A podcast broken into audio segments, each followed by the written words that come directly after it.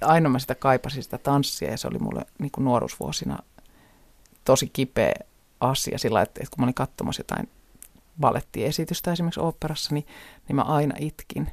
Tai sitten mua itketti ja mä välillä niin kuin ihan itkin, koska mulla oli semmoinen tunne, että mun kuuluisi olla tuolla lavalla. Että et jotenkin joku siinä on ollut semmoinen sieltä ihan, ihan varhaislapsuudesta asti semmoinen juttu, jota on vaikea selittää, mutta niin kuin rakkaus siihen taiteen lajiin. Mutta mun tie on ollut tämmöinen kiemuraisempi, että sitten kuitenkin mä oon saanut toteuttaa sitä, tehdä sitä ammatikseni. Hanna Broterus, millaisessa maisemassa olet mieluiten? Aa, avarassa maisemassa, jossa on paljon ilmaa, taivasta, ehdottomasti ulkona. Tänään valitettavasti ei olla ulkona, vaan ihan tavallisessa radistudiossa täällä Pasilassa. Ensimmäinen kuva koreografi Hanna Broteruksen kuudesta kuvasta on mustavalkoinen kuva, joka on ilmeisesti otettu noin 50 vuotta sitten. Kuvassa sohvalla köllöttelevät onnellisen näköinen nuori isä ja äiti sekä kameraan suoraan katsova pitsilakkinen vauva. Missä ollaan tässä kuvassa ja keiden kanssa, Anna Broterus? Tämä kuva on oletettavasti otettu mun isovanhempien kesäpaikassa Sammatissa, josta tuli, tuli sitten mun lapsuudessa myös tosi rakas paikka. Ja se oli ollut mun isän lapsuuden kesien viettopaikka. Ää, tässä kuvassa on, on, on mun isä ja äiti mun lähellä ja, ja isä pitää äitiä tuolta kaulasta kiinni. Ja, ja niin kuin sanoit, niin he molemmat näyttää kauhean onnellisilta ja hymyileviltä. Tämä kuva oikeastaan niin kuin puhuu mulle suoraan rakkaudesta ja siitä niin kuin sekä mun vanhempien välisestä rakkaudesta, joka on, on mun mielestä yksi niin kuin harvinaisempia parisuhteita, mitä mä oon on elämäni varrella kohdannut, että he on todellakin ollut yhdessä siitä, äiti oli 14-vuotias, isä 15, siitä asti he on ollut yhdessä ja, ja mä en ole esimerkiksi koskaan kuullut, että he olisi riidellyt. Että sillä har, harvinainen pariskunta ja, ja on tietenkin kauhean kiitollinen heille paljosta ja, ja siitä niin kuin erittäin ehjästä ja, ja turvallisesta lapsuudesta, jonka mä oon heiltä saanut. Niin olet tosiaan tuossa pienenä pitsi lakkiin puettuna vauvana, niin millaiseen sukuun ja perheeseen synnyt? No mä synnyin isän ja äidin äh, lapseksi sillä, että he olivat molemmat kauhean nuoria. He olivat vähän yli kaksikymppisiä. Mä olin heille esikoinen, ensimmäinen lapsi. Ja mun äidin vanhemmat oli kuolleet ja isän vanhemmat eli silloin ja, ja he olivat niin voimakkaasti läsnä mun elämässä koko lapsuuden. Ää, mun jälkeen syntyi sitten vielä Laura vuoden kuluttua mun syntymästä ja sitten Juho kuusi vuotta myöhemmin. Ja täällä Helsingin pääkaupunkiseudulla, kun te asutte ja vaikutitte silloin? No mä synnyin tuossa, me asuttiin Kajanuksen kadulla, siinä Sibeliuspuiston laidalla. Ja, ja sitten muutama vuoden kuluttua muutettiin Laajasaloon ja sitten kun mä olin vissiin neljä vuotias, niin muutettiin Tuusulaan Kalamiehen rantaan. Eli siellä mä oon niin viettänyt sellaiset lapsusvuodet, jotka mä muistan hyvin. Ää, myöhemmin sitten Hakalan tiellä, rantatien lähellä, mutta Tuusulassa. Että siellä, siellä mä oon kasvanut. Eli tuolla taiteilijoiden pitäjässä Tuusulassa, missä on monia taiteilijoita kasvanut ja kehittynyt. Joo, ihan siitä oikeastaan niin kuin kivenheiton päässä Sibeliuksen Ainolasta, missä mä olin myös oppaana silloin nuorena. Ja. Hanna Broterus, mitä sulle on kerrottu tuosta lapsuusajasta? Millainen vauva ja pienokainen olit? Hyvin usein mulle on puhuttu siitä, että mä oon ollut iloinen ja, ja jotenkin lainausmerkeissä helppo. Mä en tiedä, mitä, mitä se sitten tarkoittaa. Ehkä se tarkoittaa sitä, että kun syntyi melkein heti sisko perään, niin, niin mä oon niinku ollut sitten jotenkin, tai en mä tiedä, meitä on, mun mielikuva on se, että meitä on aina ollut kaksi. Että kaikki, kaikki se aika, mikä mä muistan, niin me ollaan oltu yhdessä Lauran kanssa. Ja, ja meillä oli jopa semmoinen niin kuin vähän kaksosten identiteetti yhdessä, musta tuntuu. Millaisia muistoja sinulla itse tuosta lapsuudesta, muuta kuin tämä, että olit ikään kuin kaksonen sisarisi kanssa? No ihan noin niin kuin varhaisimmat vuodet, niin tietenkin perustuu paljon valokuviin, koska mä en voi niin kuin väittää, että mä oikeasti ehkä muistasin sieltä, mutta, mutta kyllä kun mä katson niitä valokuvia ensimmäisistä vuosista, niin, niin mä, niissä on paljon just sitä läheisyyttä, että mä oon ollut jonkun sylissä ja, ja must, mä tiedän, että musta on pidetty kauhean hyvää huolta ja että äiti on ollut kotona, äiti jäi töistä pois ja, ja oli kotona 13 vuotta meidän kanssa, että, että on ollut niin kuin paljon läheisyyttä ja paljon lämpöä ja, ja niin kuin huolenpitoa. Kuten kerroit tuossa, niin olet esikoinen kolmesta lapsesta. Niin miten tämä esikoisuutesi on vaikuttanut elämäsi varrella?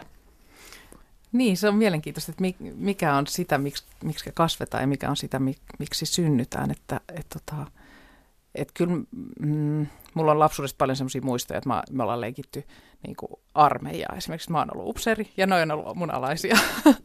ja, tai että mä oon ollut isäntä ja ne on mun koiria, mun pikkusisko ja pikkuveli. Että tämmöinen ehkä niin semmoinen, että, että joku jonkinlainen johtajan rooli on, on tullut selkeästi siitä, että varmasti siitä ikäjärjestyksestä, että mä oon ollut vanhin ja helposti mulle on annettu myös se rooli, että Hanna, pidätkö huolta näistä sillä aikaa, kun jotakin muuta tapahtuu. Ja, ja ehkä niin kuin sillä että vaikka just Lauran kanssa me oltiin aina yhdessä mun mielikuvissa, ainakin mä muistan, niin kuin, että me tehtiin kaikki yhdessä, niin me oltiin hyvin erilaisia ää, tyttöjä. Ja, ja meidät puettiin aina. Äiti ompeli meidän kaikki vaatteet.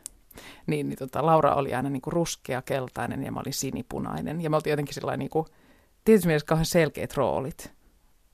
Joo, ja vähän semmoinen, että mutta ei välttämättä sillä, että mä olisin aina, Laura oli esimerkiksi paljon mua rohkeampi jossain semmoisissa seikkailutyyppisissä asioissa ja, ja mä olin taas paljon rohkeampi ottamaan ihmisiin yhteyttä ja kontaktia ja näin, että, että meillä oli semmoiset niinku, tavallaan jälkeenpäin ajateltuna niinku hassultakin tuntuvat semmoiset niinku roolit, että se oli ihan selvää, miten me tehdään. Jos on naamiaiset, niin mä oon, mä oon Peppi ja Laura on hevonen ja, tai mä oon mummo ja hän on pappa tai niinku, että niistä ei paljon edes niinku keskusteltu.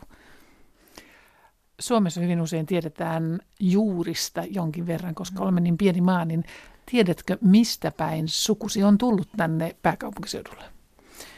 Joo, no mun äidin äiti on syntynyt Viipurissa, niin kuin proterusten juuria on siellä ja, ja, tota, ja myös Puolasta tulee sitä proterusten sukua. Sitten isä on taas syntynyt Oulussa, mutta hän on viettänyt myös koko lapsuutensa Helsingissä.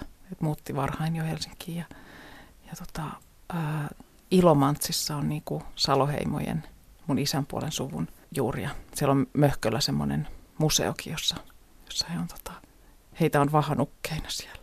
Saloheimoja.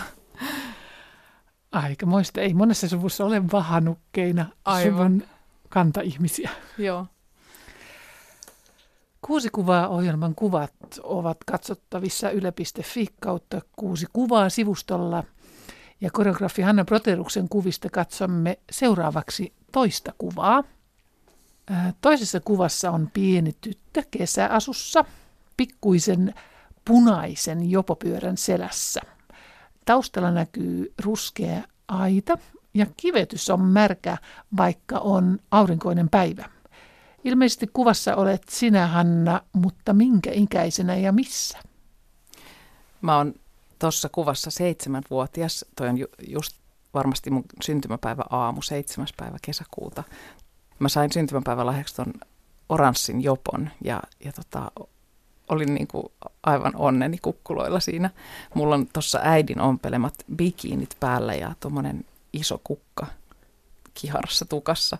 Ja, ja jotenkin niin kuin musta tuntuu, että mä niinku muistan, niinku solutasolla muistan sen, miltä musta tuntui tuossa, että, että mikään ei niinku estänyt mua. Ja, ja musta oli ihanaa ajella tuolla jopolla pitkin pihoja ja näyttää, että mulla on jopo ja mä pääsen liikkumaan ja mä, mä oon seitsemänvuotias ja jotenkin, että mä oon vaan niinku, mulla on kaikki. Niinku, jotenkin semmoinen, että, että mua ei estä mikään.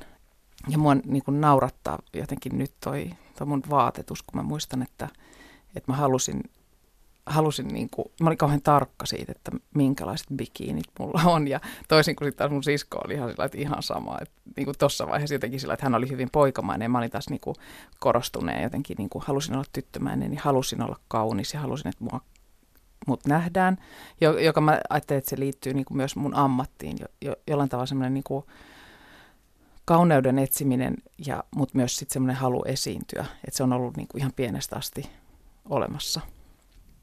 Liekkö se on ollut jotain huomion kipeyttä tai semmoista, että, että huomatkaa mut. Aika hyvin muistat tuon kuvanottohetken. Joo. Nyt itse asiassa mä rupesin miettimään, että olinko, olikohan toi mun seitsemänvuotis vai mikä. Mutta se oli siis joka tapauksessa mun syntymäpäivä. No, siinä 5, 6, 7, joku niistä. Ja, ja mä muistan sen, että mä sain pitää ton jopon vain yhden vuoden, koska sit mun sisko aina peri mun kamat ja sitten hän tarttikin ton kokoisen pyörän. Mä olin jo kasvanut vähän, niin sitten mä sain semmoisen, musta että se oli semmoinen joku niinku, semmoinen venäläinen ää, paksu, kauhean paksut renkaat, ja se oli jotenkin sellainen ruma, ne renkaat oli mustat, ja siinä ei ollut tämmöistä pakkaria, että mä en voinut kyysätä enää ketään mun kavereita. Muistan sen kauheana pettymyksenä, että no yhden kesän mä sain tota ihanaa jopoa ajella, ja sitten sit piti luopua, mutta ehkä se on niinku, mä ajattelin, että se on yksi hienoin juttu, mitä sisaruus mahdollistaa, että oppii jakamaan ja oppii luopumaan, ja mikään ei ole sillä tavalla mun ikuisesti teillä pysyi sisarussuhde sitten hyvänä, että ei ollut kisailua siitä, että kumpi saa enemmän huomiota? Hmm, iso kysymys. Tota niin, meidän, su, meidän suhde Lauran kanssa oli tosi hyvä, sanotaan niin kuin sellaisiin vaikeisiin murrosien vuosiin, jolloin, jolloin sitten niin kuin pakka rupesi repeilemään, mutta, mutta niin kuin hyvin rakas ja, ja niin kuin erittäin rakas sisko hän oli mulle ihan, ihan loppuun asti, että hän valitettavasti kuoli rintasyöpää yhdeksän vuotta sitten. Että, mutta niin kuin ehkä merkittävin ihminen sillä mun koko elämän kannalta, koska mä että me jaettiin se kaikki lapsuus ja kaikki se tavalla, mistä, mistä niin kuin myöhemmät vaiheet jotenkin ammentuu, niin ihana ihminen, joo. Kuolema on varmaan vaikuttanut sinuun paljon, koska hän oli noin läheinen sisko. On vaikuttanut ihan niin kuin suoraan sillä monilla tasoilla, mitkä mä tiedostan, niin sit varmasti myös niin kuin paljon syvemmilläkin tasoilla. Että, että jollain tavalla ehkä semmoinen mun niin kuin ajatus tällä hetkellä siitä, että keho on mun ainoa kotiin tässä maailmassa, niin kiteytyi siinä Lauran, Lauran kuolemassa, koska, koska tajus, että kun hän oli vaatesuunnittelija, hän oli, hänellä oli paljon niin kuin tavaraa, hän maalasi tauluja, hänellä oli valtavasti kankaita ja vaatteita ja kaikkea, mitä hän oli luonut käsillään – ja kaikki se jäi tänne, että, että mitään, ei niin kuin, mitään täältä ei saa mukaansa, niin, niin se niin kuin aloitti mun, mun elämässä semmoisen prosessin, joka, joka niin kuin läpivalaisi tavallaan sen, että mikä on niin kuin sitä, mitä kohti mä haluan mennä, mikä on sitä, mikä on arvokasta ja, ja, ja mikä on turhaa, mikä on sellaista, mistä mä voin luopua ihan hyvin ja niin. E, on, se on niin kuin hiljentänyt monella tavalla ja vienyt, vienyt kyllä vai, semmoisten kiperien kysymysten eteen. Palataan kuitenkin vielä hetkeksi tuonne lapsuuteen, niin missä muuten asuitte, kun aloitit koulun? Koska tuo on suurin piirtein siihen aikaan, kun aloitit mm. koulun, mm. tämä toinen kuva tuossa pol- mm. punaisen jopon päällä. Me asuttiin silloin siellä Kalamiehen rannassa äh, Hyrylässä, Tuusulassa. Ja, ja mä aloitin semmoisessa Paijalan koulussa. Mä ehdin olla siellä vain yhden vuoden ja sitten me muutettiin sinne Tuomalan kylään Rantatien lähelle, missä mä kävin sitten semmoista ihan pientä Tuomalan alaastetta. Siellä oli yhdistetyt luokat. Me oltiin Lauran kanssa joka toinen vuosi samalla luokalla ja, ja tota, ihan pieni kyläkoulu. Kävitkö muuten kaikki koulusi näitä pieniä kouluja vai tuliko sitten jossain vaiheessa isot koulut eteen? Ää, tuli niin kuin yläasteella, mä olin Hyrylässä semmoinen Hyökkälän yläaste. Ja sitten mä olin Järvenpään lukiossa yhden vuoden. Sen jälkeen lähdin vaihto-oppilaksi Sveitsiin. Ja sen jälkeen en enää halunnut mennä takaisin Järvenpäähän, vaan mä meninkin sitten Kallion ilmaisutaidon lukioon ja kirjoitin sieltä ylioppilaaksi. Asuitte siellä Tuusulassa ja Järvenpäässä, niin millaiset mahdollisuudet siellä oli harrastaa? Mitä harrastit lapsuudessa? Mä harrastin partiota ja mun toinen ja ylivoimaisesti niin kuin lempiharrastus ja tekeminen oli balettikoulu, joka alkoi Keravalla viisivuotiaana, mutta siellä oli vain kerran viikossa nämä tunnit.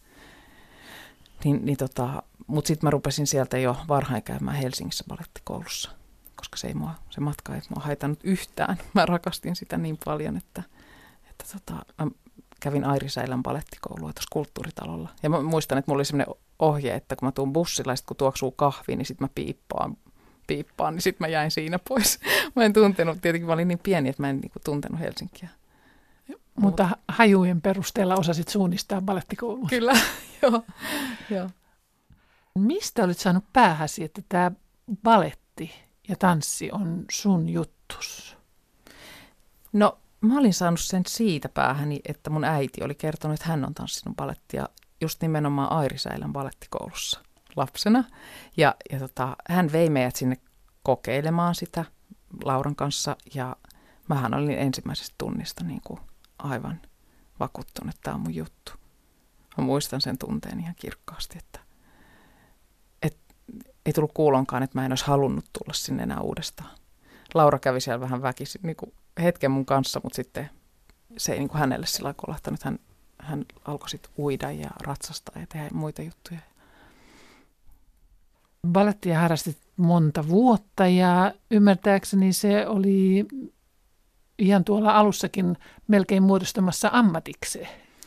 Oli se sillä että mä, mä tota niin, äh, pääsin oopperan balettikouluun, mutta sitten en mennyt sinne vanhempieni toivomuksesta tai oikeastaan niin kuin päätöksestä ja se oli mulle silloin vaikea niin kuin ymmärtää sitä.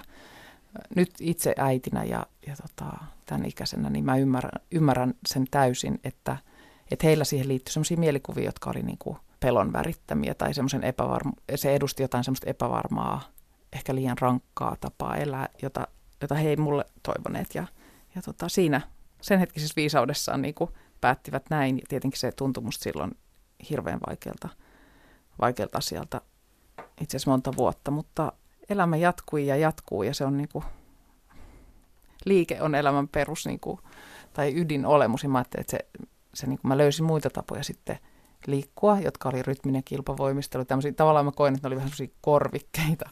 Että aina mä sitä kaipasin sitä tanssia ja se oli mulle niin kuin nuoruusvuosina tosi kipeä asia sillä, että, että kun mä olin katsomassa jotain balettiesitystä esimerkiksi oopperassa, niin, niin mä aina itkin.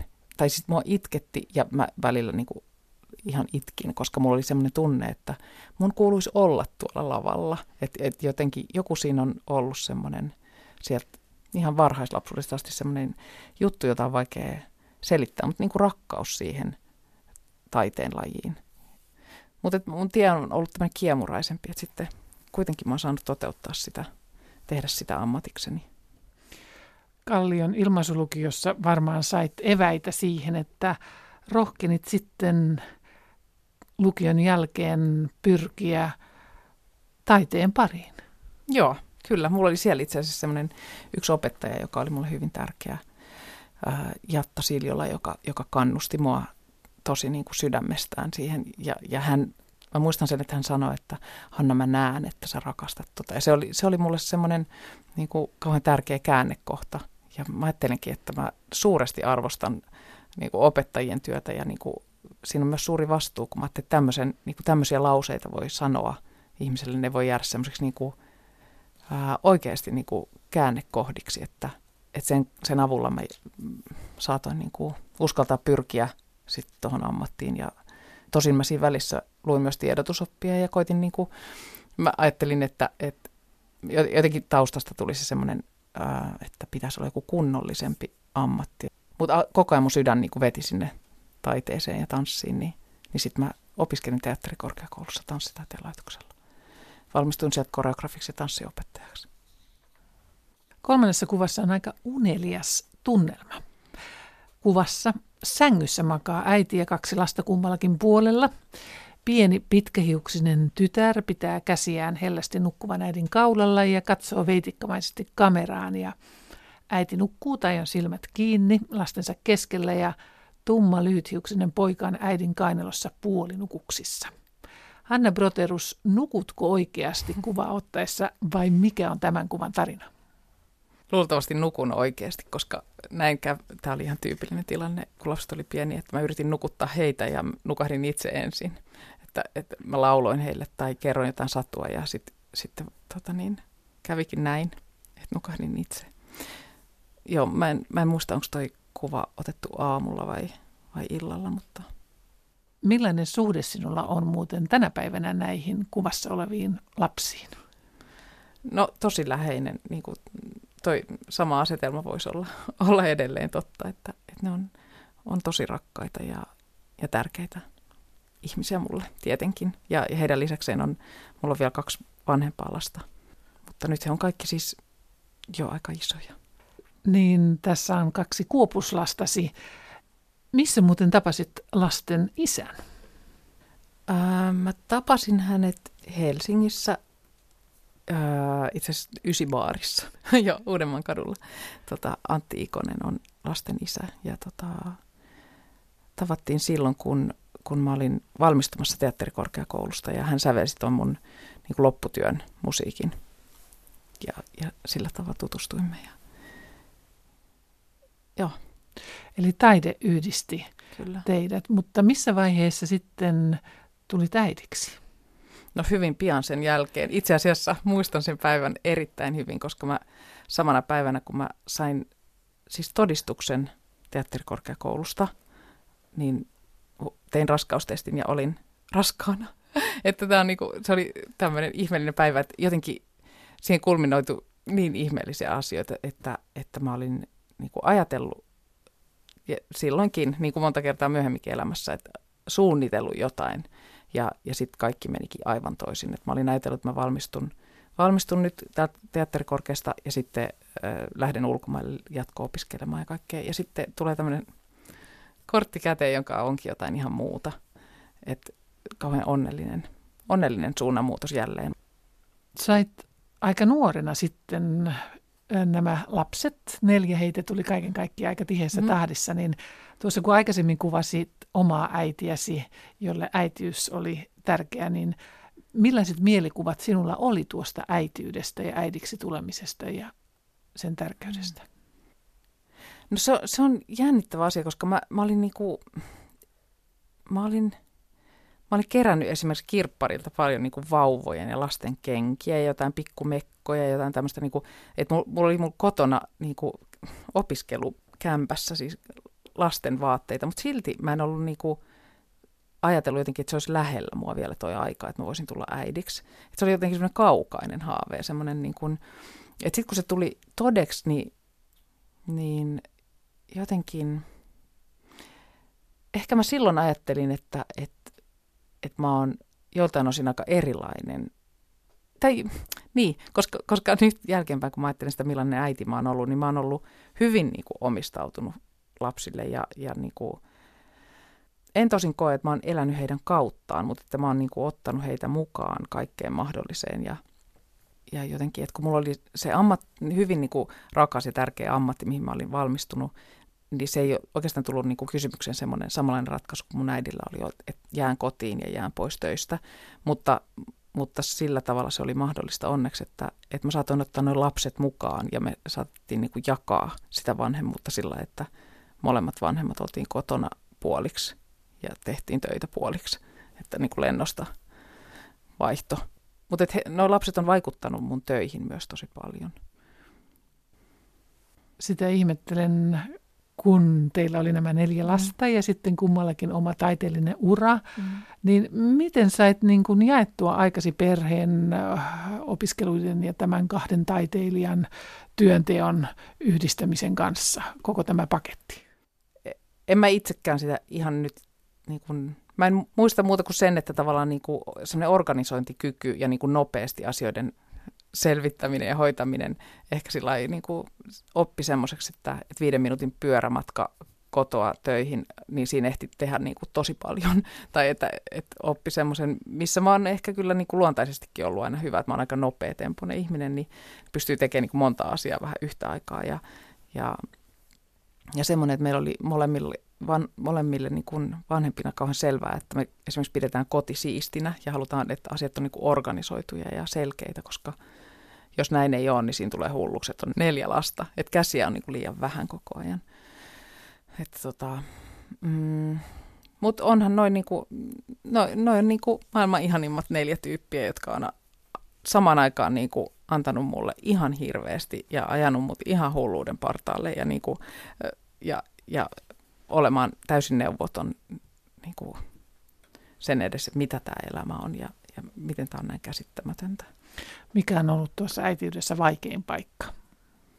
Pakko myöntää, että se on ollut tuo murrosikä jotenkin, että mä, mä olin käynyt kursseja ja lukenut paljon kasvatusoppaita ja kirjoja ja mä ajattelin, että ei se, ei se meidän perheessä varmasti ole näin, näin koska nämä on näin ihania nämä lapset. Ja, ja tota, olipa sittenkin, että et kyllä mä niinku syvään huokasen edelleen niinku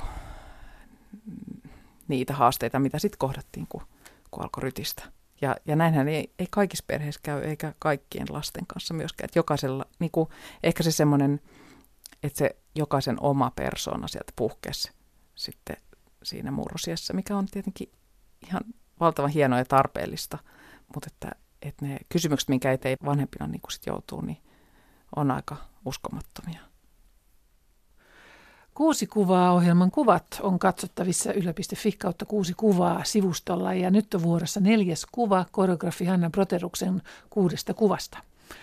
Kuvassa istuu lattialla onnellisen näköinen ilmeisesti teatterin lavalla oleva tanssija ja sinulla on mustat varsikengät ja punaiset polvisukat ja harmaa mekko päälläsi. Taustalla harmaata betoniseinää vasten on punainen jääkaappipakastin. Seinällä roikkuu valkoinen lääkärin takki tai maalarin takki ja lavan takareunassa näkyy myös keittiöjakkara. Mistä tässä oikein on kyse, Anna Proteros? Tämä kuva on mun sooloteoksesta Suomen kansallisteatterissa Villen saunan lavalla.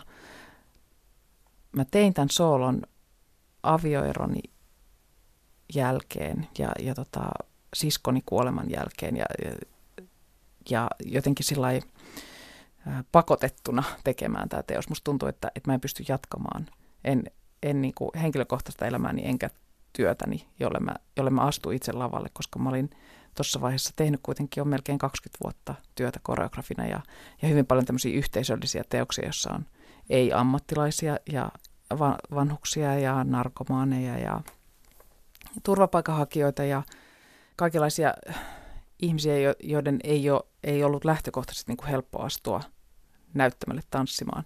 Ja mä, mä olin jotenkin niin kuin ammentanut itseni tyhjäksi siitä, että et hei, uskokaa itseenne ja olkaa sitä, mitä ootte. Ja, ja se on kauneinta maailmassa, kun ihminen on niin kuin uskaltaa olla oma itsensä ja, ja liikkua sillä keholla, mikä hänellä on. Ni, niin musta tuntuu, että mä, mä törmäsin niin semmoiseen betoniseinään, että nyt jos mä en uskalla tätä itse tehdä, niin mulla ei ole pokkaa niin kuin jatkaa myöskään mun työtä. Ja että, niin, se olisi tosi tärkeä, tärkeä teko uskaltaa tehdä tuo sooloteos. Sanoit, että olet keskellä elämän aikamoista myllerrystä tuossa ja sinä olet yksin tuossa lavalla, mutta hämmästyttävän onnellisen ja säteilevän näköinen.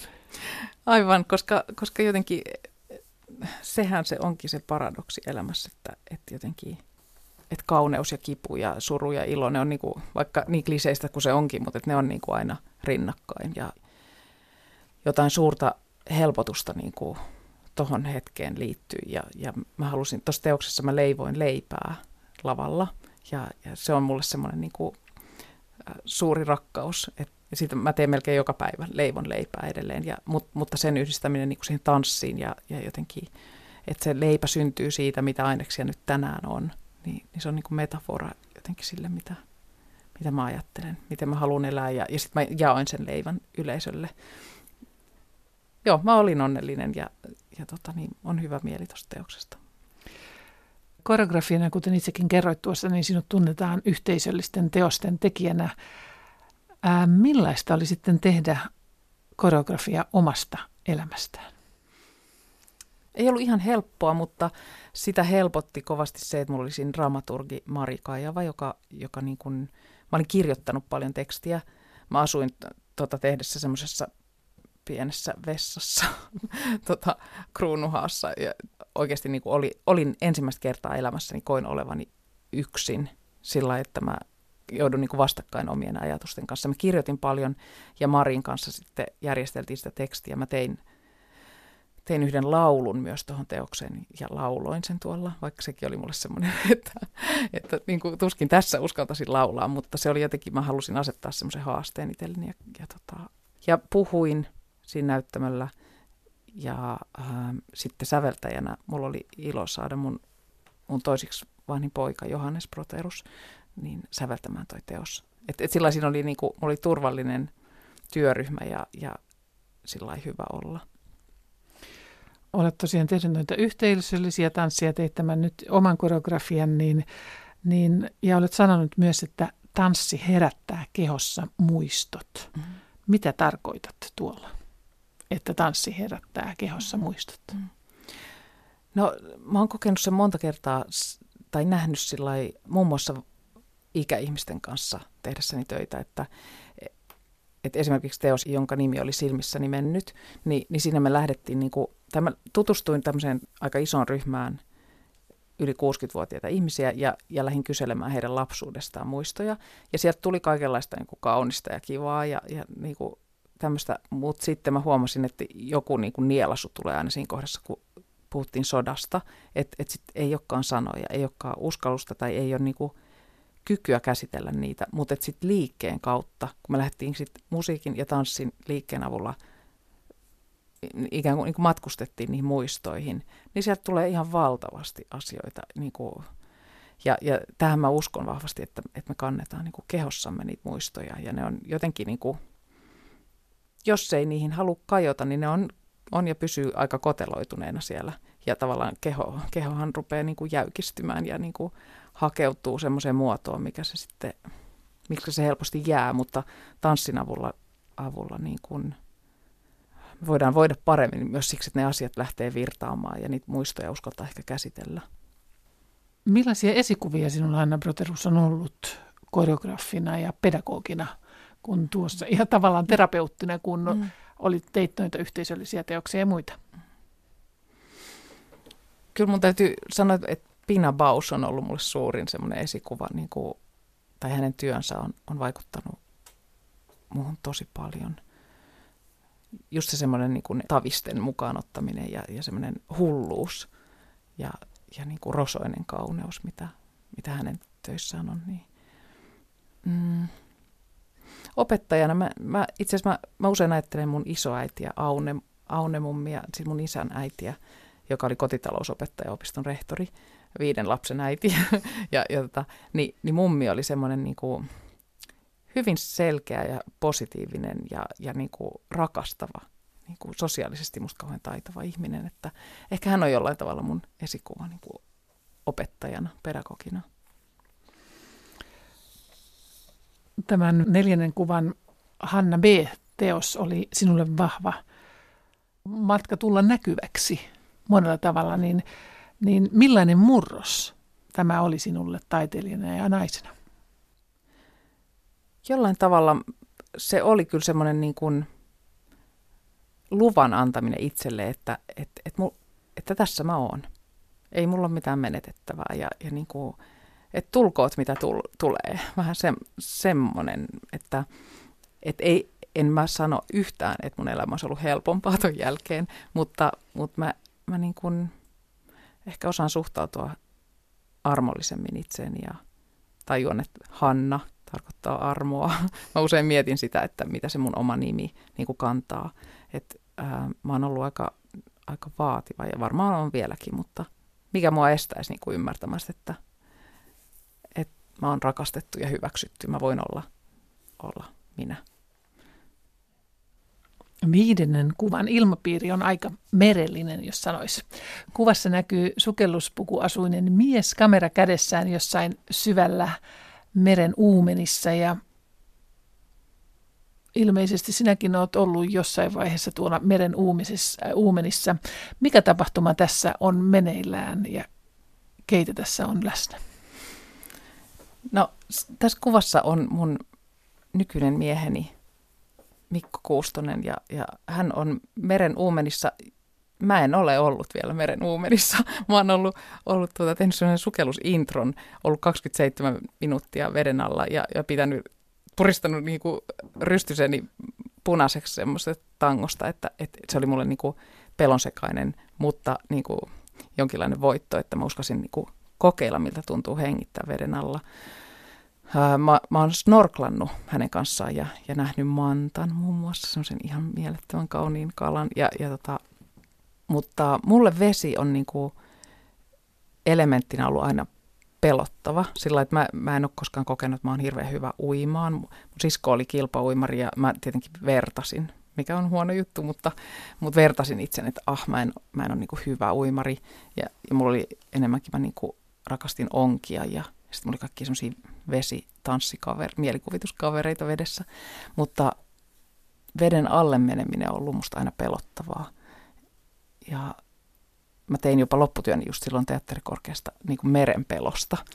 Mutta nyt kun mä oon, oon kohdannut ja rakastunut ihmiseen, jolle meri merkitsee ihan toisenlaista, niin kuin just tavallaan päinvastaista niin kuin vapautta ja, ja turvaa, jotain semmoista ihan mieletöntä niin kuin kauneuden toteutumista, niin tämä kuva on mulle sillä tärkeä, että mä oikeastaan niin kuin sen kautta muistan, että, että vaikka meissä, meillä on paljon yhteistä ja, ja niin kuin me ollaan monella tapaa samanlaisia, niin toinen ihminen on aina niin kuin mysteeri. Ja se on niin kuin, jotenkin, mä ajattelin, että hänen niin kuin luon, luonnollisin elementtinsä on vedessä. Ja mulla, jos mun pitäisi määritellä, niin olisi ehkä ilmassa. Että mä oon niin kuin aina vähän hyppäämässä ylöspäin. Jotenkin ehkä samaistun niin kuin lintu, lintuihin enemmänkin. Ja se on mun mielestä niin kuin, se on niin kuin suurinta onnea ja, ja niin kuin lahjaa, että voi, voi, voi tutustua, voi elää ihmisen kanssa, joka, jonka kanssa on koko ajan niin kuin uutta ymmärrettävää ja käsittämätöntä ja niin kuin voi, voi oppia ymmärtämään, mikä hänelle on kaunista, mikä se, mikä se on se hänen kauneu, kauneutensa ja, ja niin. Millaista muuten on rakastuminen aikuisessa iässä? No, se on tosi erilaista kuin, kuin tota nuorena.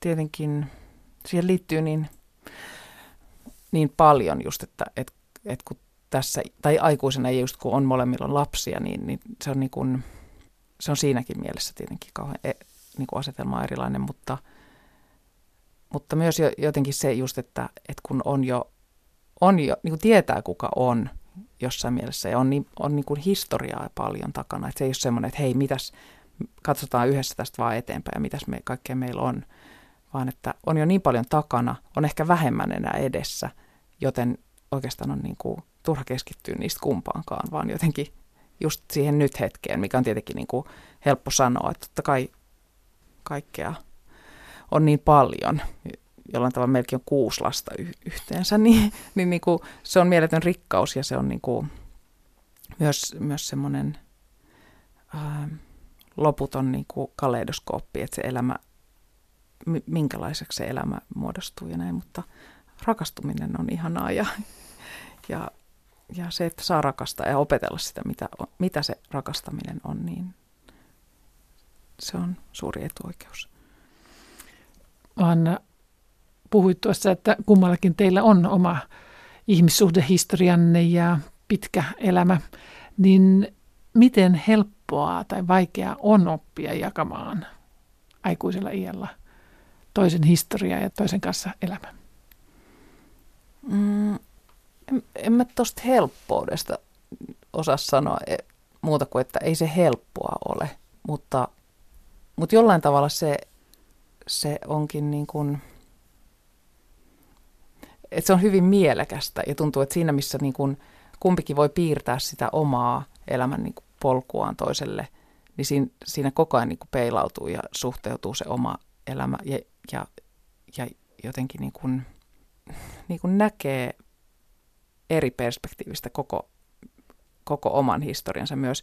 Ja tulee kyseenalaistaneeksi sen, että onko tämä tarina, mitä mä kerron, mitä mä nyt myös tässä ohjelmassa kerron, että näin, täm, näin mun elämä meni.